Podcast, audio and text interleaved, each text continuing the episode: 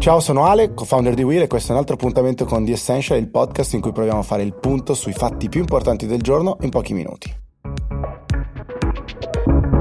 Quello di oggi, primo luglio, non sarà certo un anniversario che si dimenticherà facilmente a Hong Kong. 23 anni dopo essere ritornata sotto la sfera di controllo cinese, quindi non più colonia britannica, Hong Kong subisce un'altra gravissima punizione eh, dalla Cina, che infatti approva all'unanimità con il Comitato Permanente dell'Assemblea Nazionale del Popolo, che di fatto è il vertice dell'organo legislativo del Parlamento cinese, una legge che prevede pene per chi sarà accusato ad Hong Kong di sovversione, secessione, terrorismo e di collusione con le forze straniere. In poche parole, questo vuol dire la fine della protesta pro-democratica che abbiamo conosciuto negli ultimi anni ad Hong Kong, guidata da Joshua Wong, il simbolo, il ragazzo che è diventato il simbolo delle proteste ad Hong Kong, che infatti ha immediatamente twittato è la fine di Hong Kong come la conoscevamo e l'inizio del regno del terrore. Non si sono fatte attendere neanche però le repliche dalle capitali dei principali paesi mondiali, dagli Stati Uniti al Regno Unito, al Giappone, all'Europa. Tutti si sono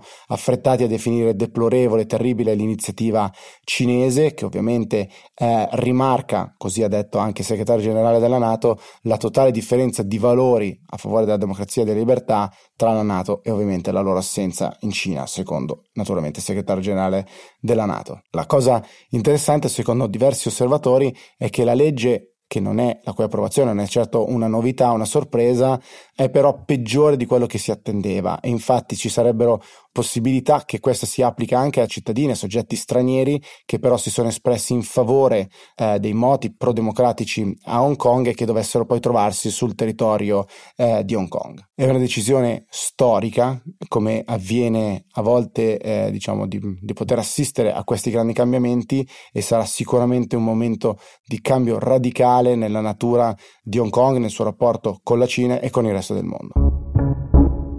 Temi di portata decisamente inferiore, diversa, ma importanti quantomeno per noi nella nostra quotidianità, sono il ricorso o meno al MES. Sono giorni che ne parliamo anche in questa rubrica. Lo sappiamo, da una parte il Movimento 5 Stelle che si dice contrario e dall'altra il PD che invece spinge moltissimo anche dopo la lettera del suo segretario Nicola Zingaretti al Corriere perché invece se ne faccia ricorso. Sono 36 miliardi che farebbero davvero molto um, bene e fanno un po' gola anche al nostro governo che ne avrebbe davvero bisogno, soprattutto eh, in tema sanitario. Sembrava essersi mosso qualcosa dopo che nella giornata di ieri Carlo Sibiglia, il sottosegretario all'interno, aveva rilasciato alcune dichiarazioni che sembravano far presagire una prima iniziativa da parte dei 5 Stelle verso una, un'accettazione del ricorso al MES. Sono poi intervenuti però tutti i leader da Crimi a Di Maio nel ribadire la contrarietà del Movimento 5 Stelle al ricorso al MES e non solo, a ribadire la contrarietà oggi ma anche a settembre, che era l'opzione di mediazione prevista e suggerita dal presidente Conte anche al PD. Infatti l'idea era quella di provare a posticipare la decisione sperando che nel mentre il Consiglio europeo del 17 e 18 di luglio eh, potesse essere diventato di fatto un alleato con il Recovery Fund. Così non sembra essere, il Movimento 5 Stelle sembra essere sempre più fermo sulla propria posizione e la maggioranza invece essere sempre più debole. Questo eh, ha iniziato a far girare le voci di una possibile volontà di una crisi di governo da una parte o dall'altra su questo tema. Naturalmente è lo scenario che meno di tutti questo paese, l'Italia, si può permettere in questa fase.